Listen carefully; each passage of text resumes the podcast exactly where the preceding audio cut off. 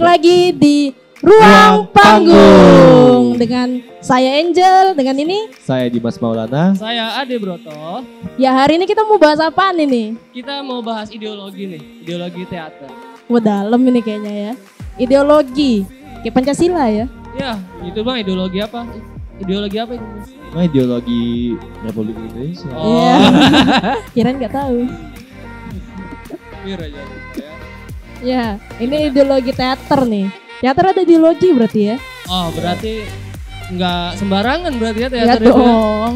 Biar biarpun ya teater itu juga kayak pelajaran, tapi juga ada ideologinya ternyata. Ada dasar pemikirannya ya. Betul banget. Ada pegangannya dong. Nah apa nih? Ideologi itu kan kayak eh, gagasan, pengertian, ada kayak dasar kita berpikir gitu. Idea, ya. Oh oke. Hmm, Dari kata idea. Ideologi eh, secara terminologi, secara terminologi, ideologi itu asal kata dari dua, yaitu idea dan logos. Idea itu adalah dasar pemikiran dan logos itu adalah ilmu. Jadi ideologi itu adalah ilmu yang mempelajari tentang dasar pemikiran. Kalau Dimas ideologinya apa nih Mas? Sebelum kita masuk ke ideologi teaternya Dimas. Kalau Dimas ideologinya apa? Aduh, ideologi saya Dilempar sama Dimas lagi.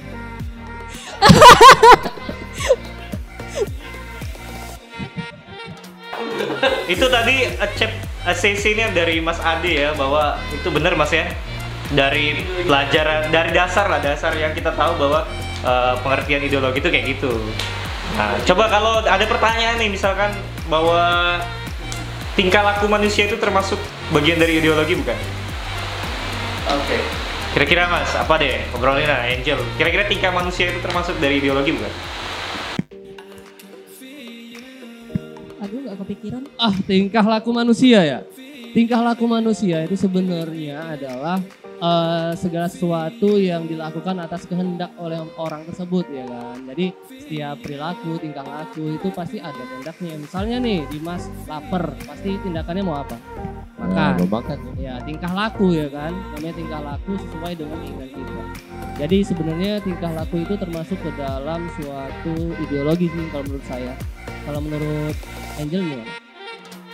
Eh, ideologi itu kan kayak semacam dasar pemikiran gitu kan. Jadi kalau tingkah laku manusia, tingkah laku yang gimana dulu nih? Maksudnya kan tingkah laku luas nih. Tingkah laku secara eh, natural atau tingkah laku secara kehendak dia gitu. Nah kan orang beda-beda gitu. Kan orang punya pemahaman beda-beda gitu. Itu yang jadi kayak menurut Angel ya. eh, manusia itu punya ideologinya dulu baru ada tingkah lakunya. Jadi kalau tingkah laku tuh kayaknya bukan ideologi deh. Kayak kalau kalau pribadi ya, maksudnya kurang riset juga yang kurang tahu juga. Nah, gimana nih Mas? Ya kalau menurut Dimas sih, Dimas juga belum riset juga ya. Belum Jujur, tahu jujur, nggak apa-apa. Iya, jujur. Eh, kalau menurut Dimas ya antara mungkin nggak mungkin, belum tahu juga gitu. So-so lah ya, 50-50 lah. Iya. Oh ada ada statement kayak gini.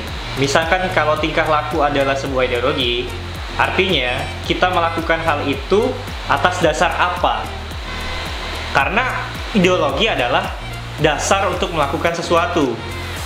Jadi tingkah laku itu adalah hasil dari pemikiran dasar. Jadi kira-kira menurut teman-teman tingkah laku tadi tidak berdasarkan ada yang bilang bahwa sebelum riset nih bahwa itu bukan ideologi. Kata Mas Ade tadi termasuk ideologi.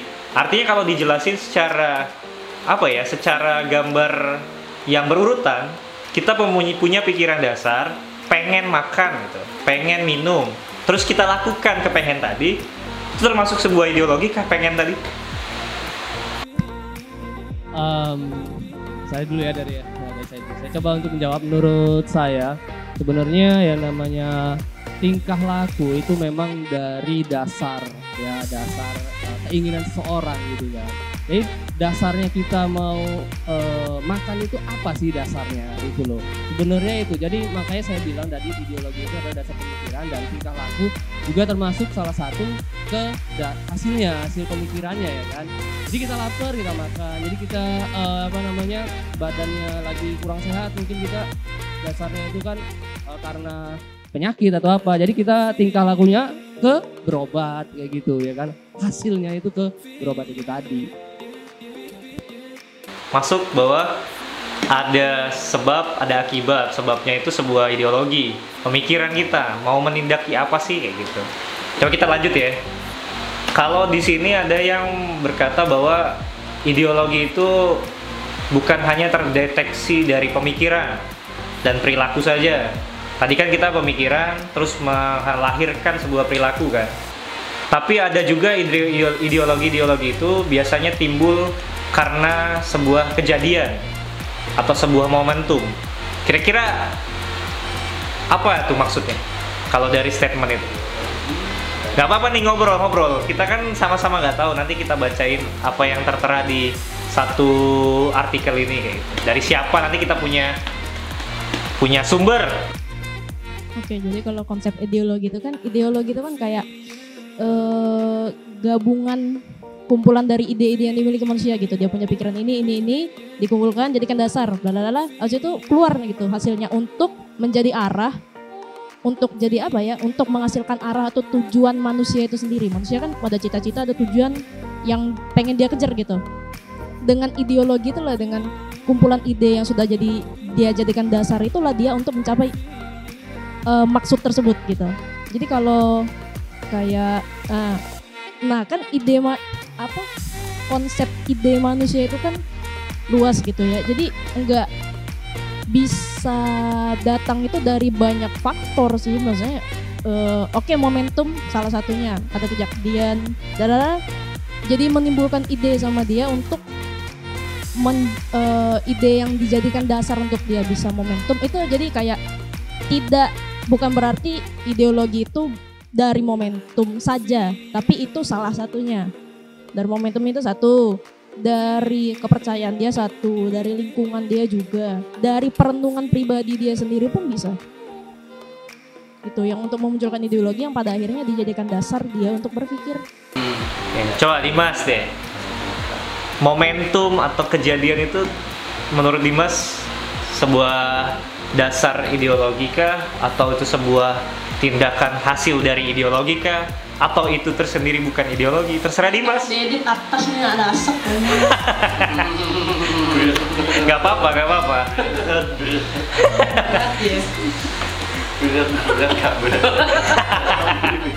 Nggak apa-apa nggak apa-apa. Oke kita lanjut deh. Oke. Sekarang kita hubungkan dengan teater deh. Ideologi tadi sudah tahu artinya kita punya dasar untuk sesuatu eh, langkah sesuatu tindakan kayak gitu ketika kita membuat sebuah tindakan artinya kita mempunyai dasar pemikiran nah itulah ideologi biasanya ideologi itu kuat dasar karena kan kita punya counter tersendiri, kita punya apa ya basic pemikiran tersendiri sehingga ideologi itu harus kita uh, gunakan untuk dasar kita melakukan tindakan itu. Nah, coba berkaitan dengan sebuah teater lah. Kita berteater bertahun-tahun nih mungkin Mas Ade berapa tahun nih, Dimas berapa tahun, Angel mungkin berapa tahun. Hal apa yang paling mendasar untuk mempertahankan hobi kalian berteater deh? Ideologi itu.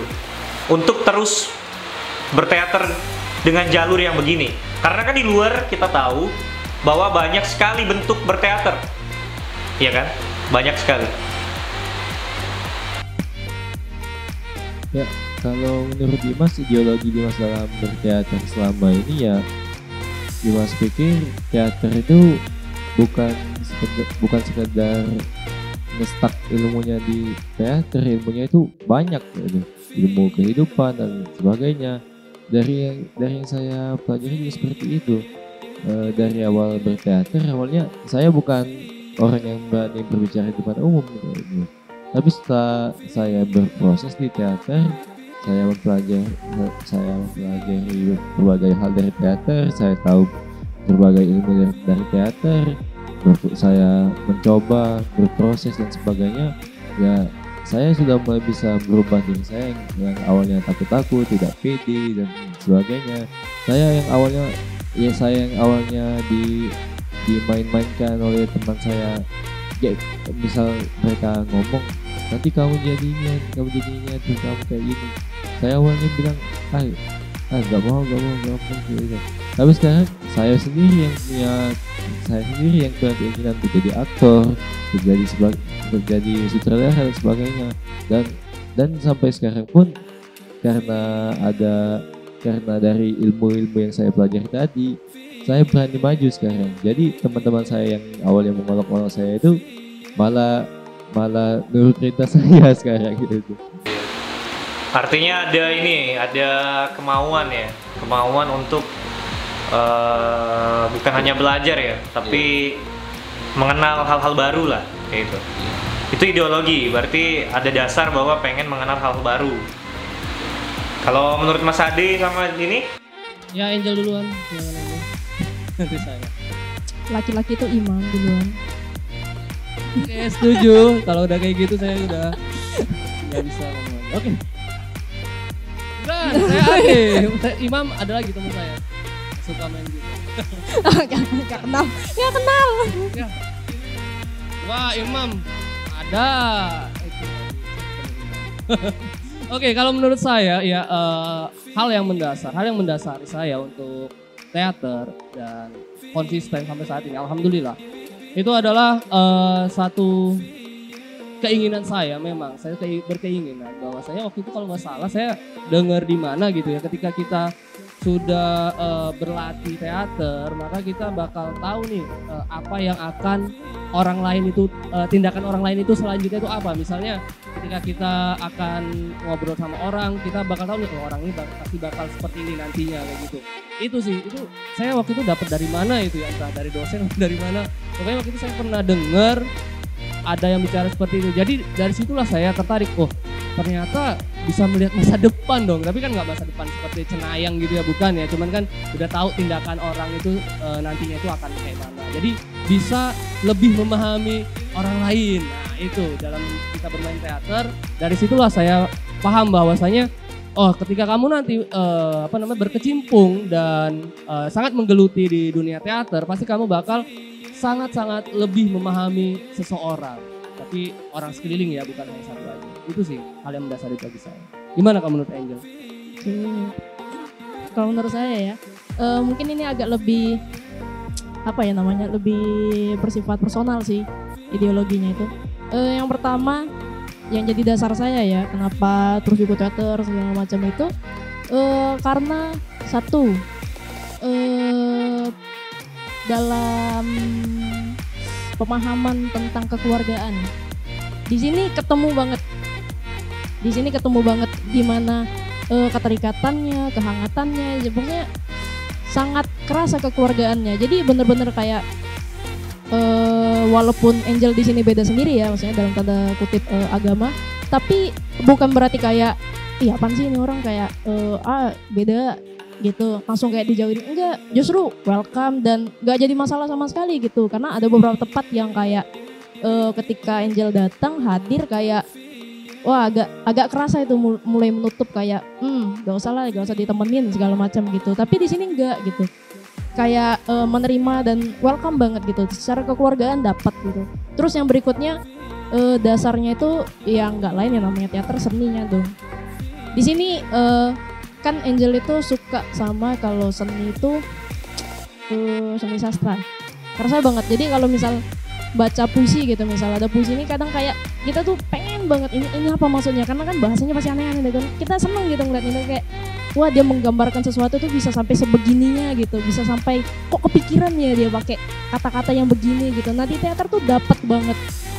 Bahkan bukan cuma sekedar dalam bentuk tulisan tok doang tapi langsung dimainkan gitu. Dan dengan ya langsung kayak dengan ada musiknya dapat dengan cahayanya dapat bagaimana dia bawa ekspresinya dapat semua. Kayak wah langsung kayak wah keren. Parah sih keren keren keren. Aduh langsung mau sujud sujud di situ. Kayak keren banget bener-bener.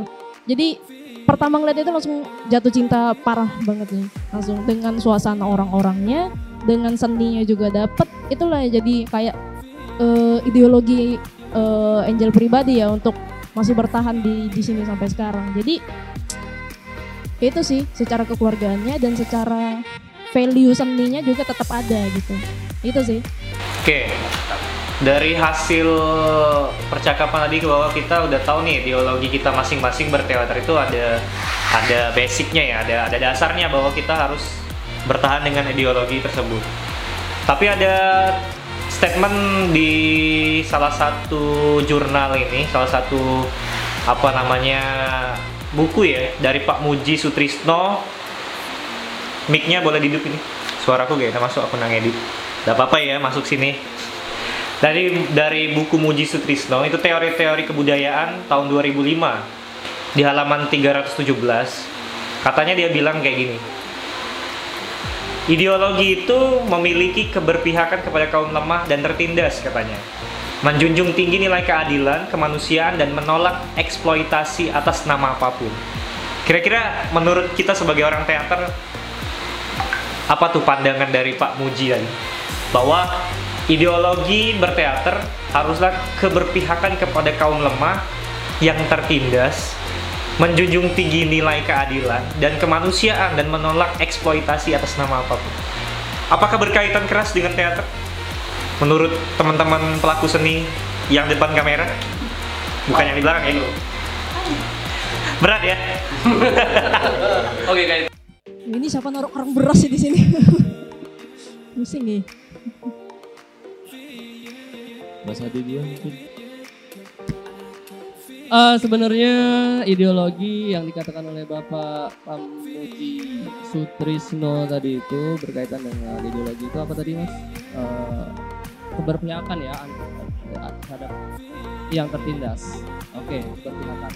Ya kalau ada eh, kaitannya dengan teater di sini maka eh, keberpihakannya itu bahwa keberpihakan kita gitu ya, keberpihakan kita untuk yang eh, ingin tahu lebih jauh terus juga ingin ikut dalam seni teater terus ingin terjun langsung. Nah sebenarnya orang-orang yang tertindas dalam tanda kutip di eh, yang kaitannya dengan teater ini adalah kita orang-orang yang masih awam gitu ya orang-orang yang masih awam dan ingin mempelajari lebih dalam tentang apa itu seni teater dan apa itu eh, hal-hal yang berkaitan dengan teater itu ada apa aja sih contohnya aja saya ya kan. Jadi saya tuh awalnya memang awam di dunia teater dan ketika saya masuk ke dalam dunia teater ini maka saya sudah terbuka gitu ya eh, wawasannya bahwa teater itu bukan cuman sekedar yang namanya main di atas panggung tapi juga ada hal-hal lain di balik itu semua yang semuanya itu adalah penting. Maka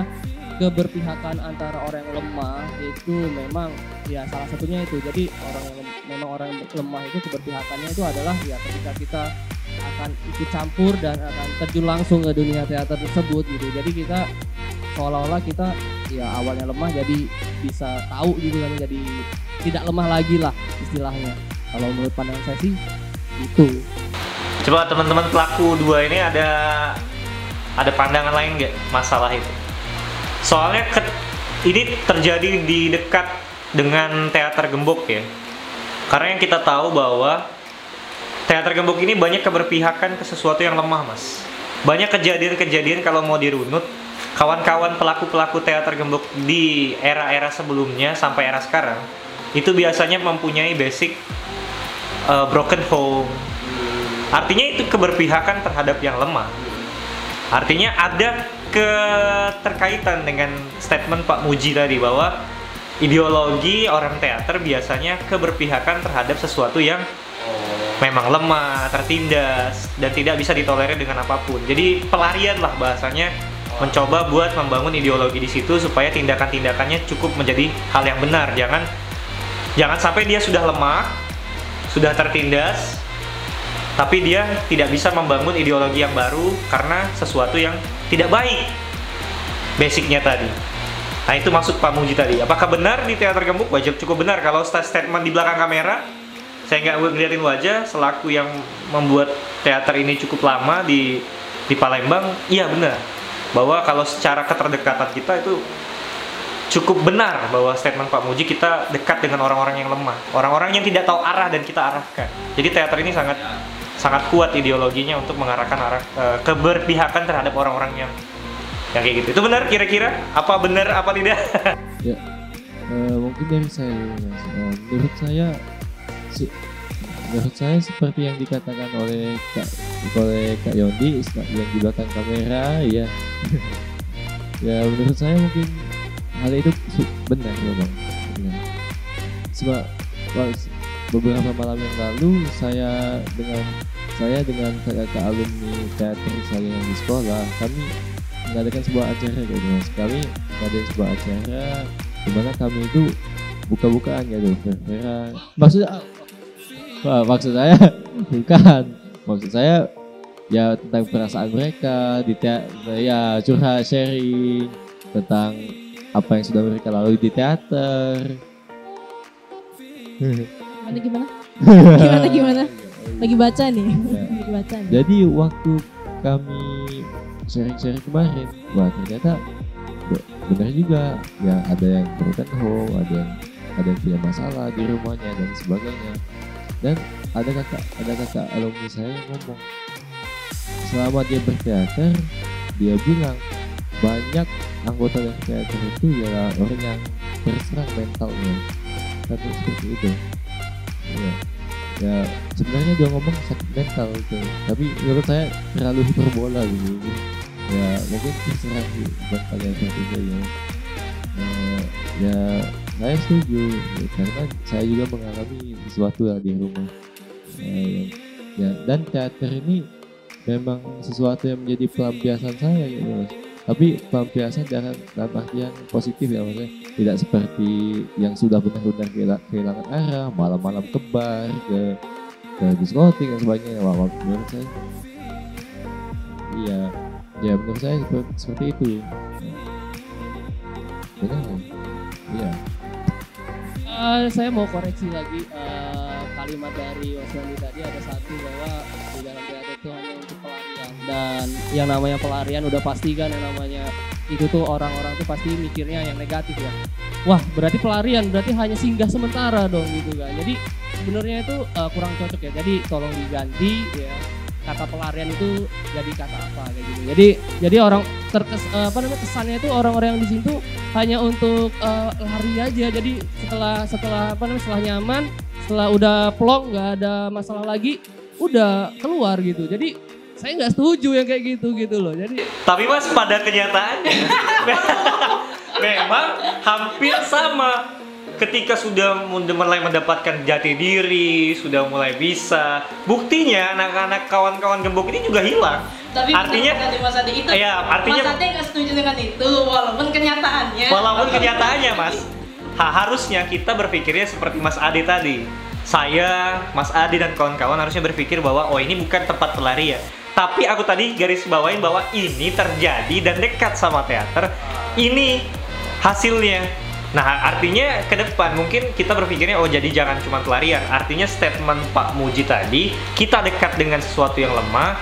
Kita memang tempat eh, sesuatu yang harus apa istilahnya menjadi tempat bukan pelarian ya tapi menjadi tempat menampung kreativitas yang tertunda mungkin lebih baik kayak gitu ya tapi pada kenyataannya kawan-kawan gembok yang sudah keluar itu menariknya selesai.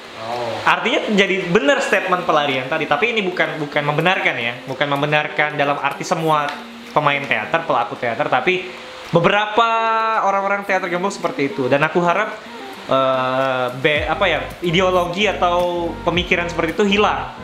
Dan bisa bisa kita buat sesuatu yang baru bahwa berteater itu iya kita ke sini dapat ilmu kita kembangin juga di sini. Kita boleh cari job di luar tapi tetap tidak lupa di mana kita berasal. Ideologinya tetap bertahan di sini kayak gitu. Kebanyakan orang bukan aku menyinggung ya di podcast ini tapi kebanyakan itu yang saya alami selama belasan tahun gitu. gitu dong mas. Bukan bukan aku berkata yang tidak baik tapi kenyataan di teater gembok seperti itu. Ada yang menjadikan ini tempat pelarian dan itu dibenarkan oleh saya sendiri sebagai yang mungkin cukup lama di teater ini gitu. Nah, mau lari ke mana lagi? Sudah bener ini kan lari ke sini itu. Ya. Daripada lari ke tempat lain. Iya, se- masalahnya itu kalau memang di sini tempat pelarian, cuman kan ya nggak jadi tem- tempat singgah gitu. Jadi tidak seperti kacang lupa kulitnya. Ketika kita sudah lari, misalnya nih saya eh, dulu ya nggak sekarang. Kalau dulu kan iya kan, kalau dulu ya. Kalau sekarang, eh, contohnya saya eh, lagi ngambek gitu kan ya sama pacar saya misalnya gitu. Itu dulu. Oke eh, eh, stop ya stop ya. Itu dulu. Bukan sekarang sekarang. Ini disclaimer dulu ya. Iya bener. Ya sudah sekali sekarang sudah jadi mantan. Sudah jadi mantan pacar ya.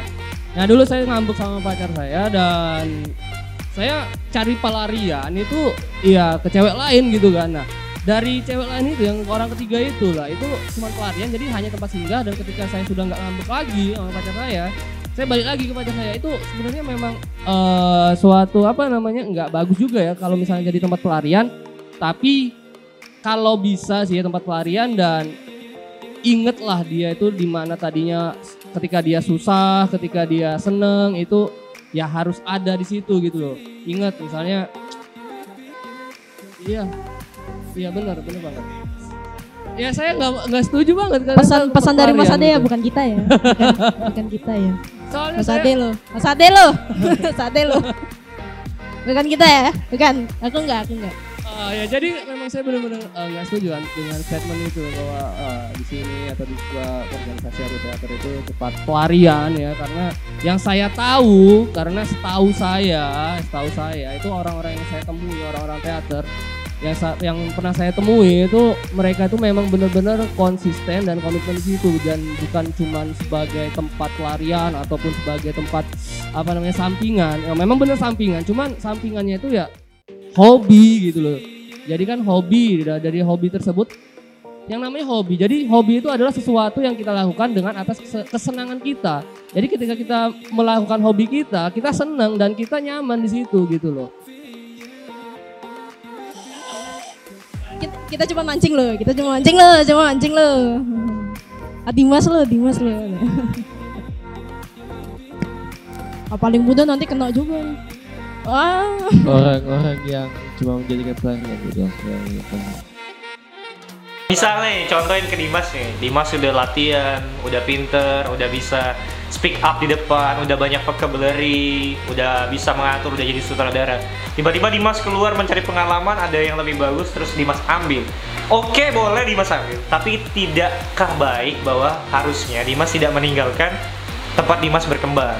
Nah, kalau pas Dimas meninggalkan itu, apa tuh pesan buat orang-orang yang ngelakuin seperti itu? Mas ya orang-orang yang memang benar-benar menjadikan sesuatu tempat sebagai pelarian ya seperti orang yang lupa seperti kacang yang lupa dengan kulitnya ya maksudnya Ya, dia sudah mendapatkan sesuatu yang berharga ilmu atau sebagainya secara percuma dan gratis tapi dia meninggalkan tempat tersebut dengan alasan yang tidak jelas ya, ya menurut saya tidak baik tidak bagus dijadikan contoh lah atau mungkin memang bukan orang yang baik lah menurut saya seperti itu ya walaupun Dimas saya- lo, Dimas lo. Bukan, aku. Iya. Dimas Iya. lo. ya ya namun ya namun kembali lagi ya itu ya mereka lah namun pelarian yang Dimas setuju ini bukan pelarian yang dilakukan seperti orang tersebut maksud saya ya pelarian misalnya seperti lagi sedang ada masalah kita cari kita cari kebahagiaan di sini kita cari senang-senang di sini. Ya jadi kita itu bisa lari dari masalah kita yang di, yang di rumah itu. Maksud maksud Dimas seperti itu. Ya bukan pelarian yang yang datang dapat gratis terus hilang. Gitu ya dibilang produktif ketika kita ada masalah harusnya masalah itu kita lempar ke tempat yang produktif. Jangan sampai ke tempat yang negatif. Ya kalau ke tempat negatif nanti malah dibuah sesuatu yang tidak baik. Makanya itu ideologi dan tindakan. Itu bagus. Coba.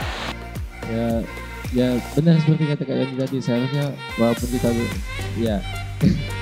Ya kalau kita ada masalah ya sebaiknya dijadikan sesuatu yang produktif ya mas ya misalnya bisa saja misalnya kita mendapat sebuah masalah entah itu di mana gitu mas ya mungkin kalau kalau otak-otak orang pelaku seni kayak gitu mas mungkin mereka bisa menjadikan itu sebuah naskah teater gitu mas konflik tersebut mereka jadikan naskah teater mungkin dan sebagainya. Jadi kan bisa berproduktif kayak itu. Mungkin sekian. Coba kalau Angel ada tanggapan dari hal seperti itu kamu ketawa-ketawa Angel Tanggapan yang mana? yang tadi Yang mana? kira-kira apakah dibenarkan jadi tempat pelarian terus apa sih yang bisa Angel kasih ke orang-orang yang melakukan hal itu mungkin saran atau apa Siapa sih? kayak pernah kejadian ya dejavu ada ya Siapa Enggak. sih begitu? kayaknya banyak deh kalau mau dilihat data ini data Hmm? ada Angel Oh mas duluan lah. oh enggak. Kalau ya dari mas belakang kamera aman aman. Oh. teater tetap jalan walaupun begini keadaan tetap jalan tetap jalan. Aman ya mas? awas. Oh ya. gimana Angel ada tanggapan kalau sebelum kita tutup podcast tentang ideologi berteater? Hmm, tergantung reasonnya sih. Kenapanya eh kenapa nggak enak? Karena aku kenal orangnya orang-orangnya Mungkin bagi bagi nanti bentar aku potong deh. Kata tadi Angel tergantung reason, tergantung alasan ya. Tapi tidak ada apa pun alasan untuk bertahan kalau memang dia mencintai dan niat. Iya kan? Iya betul. Kalau memang niat dan mencintai apa pun kondisinya, dia harus tetap ikut mengembangkan tempat itu walaupun dari jarak jauh 1010 km sekalipun. Kalau memang dia mencintai tempat itu dan dia mau berkontribusi sekecil apa pun.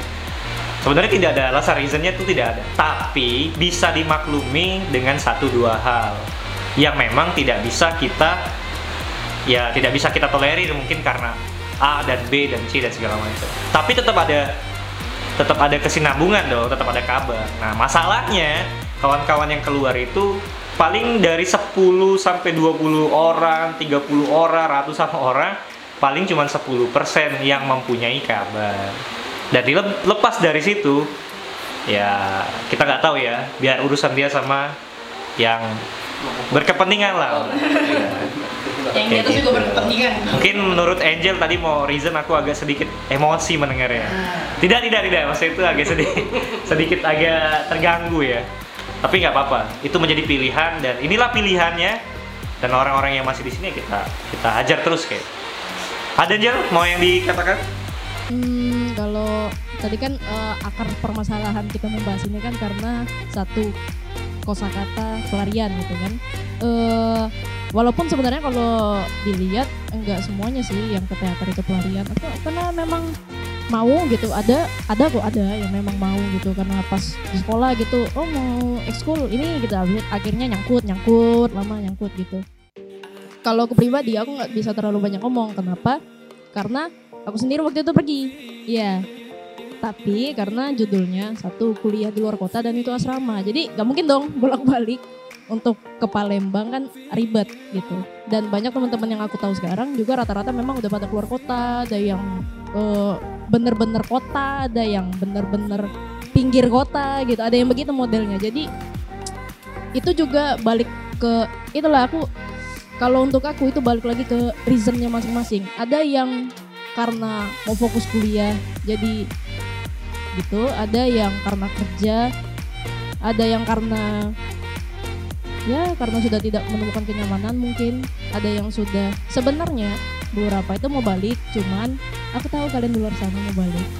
Cuman ada yang gak enakan satu karena kayak udah lama pergi aduh jadi gak enak mau balik lagi kayak eh gimana ya second chance-nya masih dapat nggak gitu. Karena eh, takut gitu takut takut ada ketakutan tersendiri karena merasa bersalah gitu aku tahu kalian sana jeritan-jeritan hati kalian. Kedengeran kok.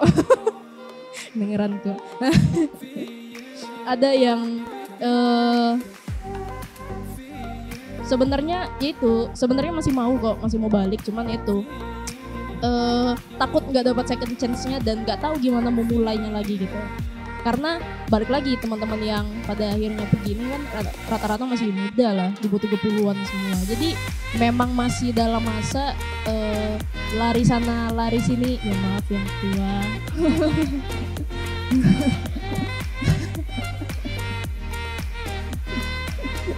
Jadi kan memang yang rata-rata yang eh, mulai menata kayak oh aku mau kerja di sini kemudian aku kuliah di sini atau aku mau kuliah di sini kemudian aku kerja di sini atau aku mau kerja ini nah, semangat aku mau kasih orang tua aku segala macam ngebales semua bla bla bla mereka. Jadi mungkin dulu pas kita kita masih sekolah pikiran kita kan cuma sekolah rumah teater nongkrong dan bolak balik itu aja gitu.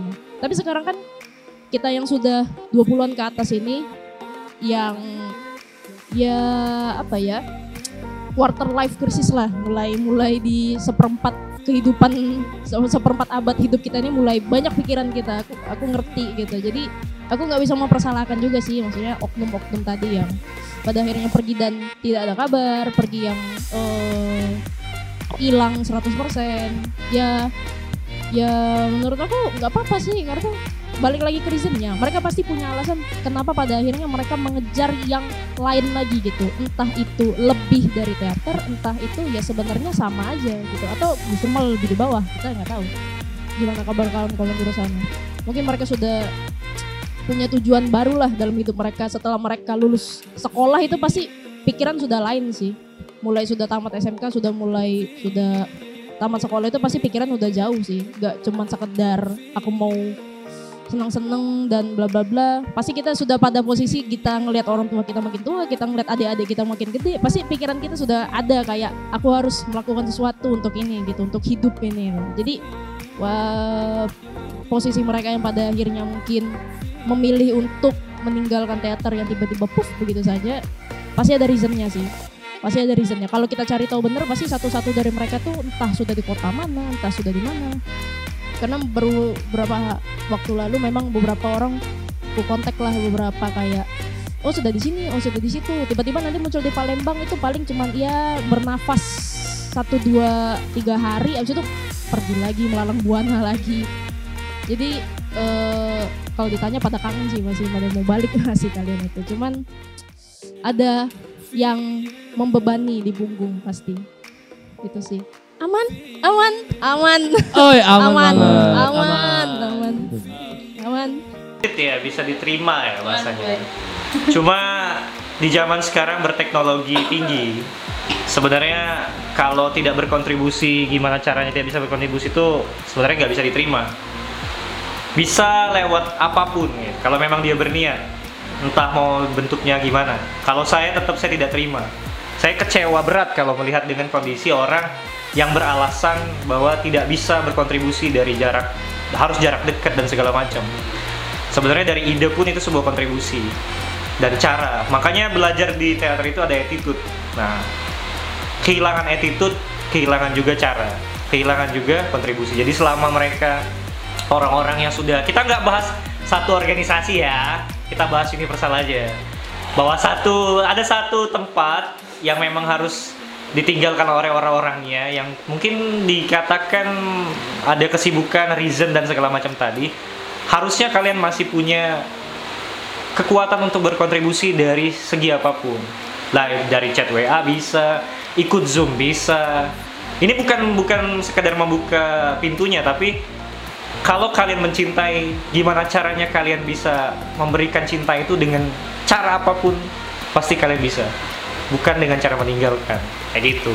Jadi apa pun kontribusi kalian dari jauh sangat diterima. Kayak gitu. Jadi organisasi apa pun tidak menyalahkan karena memang punya kesibukan tapi cintailah dari apa yang kau bisa dengan kegiatan apa yang memang kau bisa kasih. Dari jarak dekat jarak-jarak jauh dari kabar dan segala macam.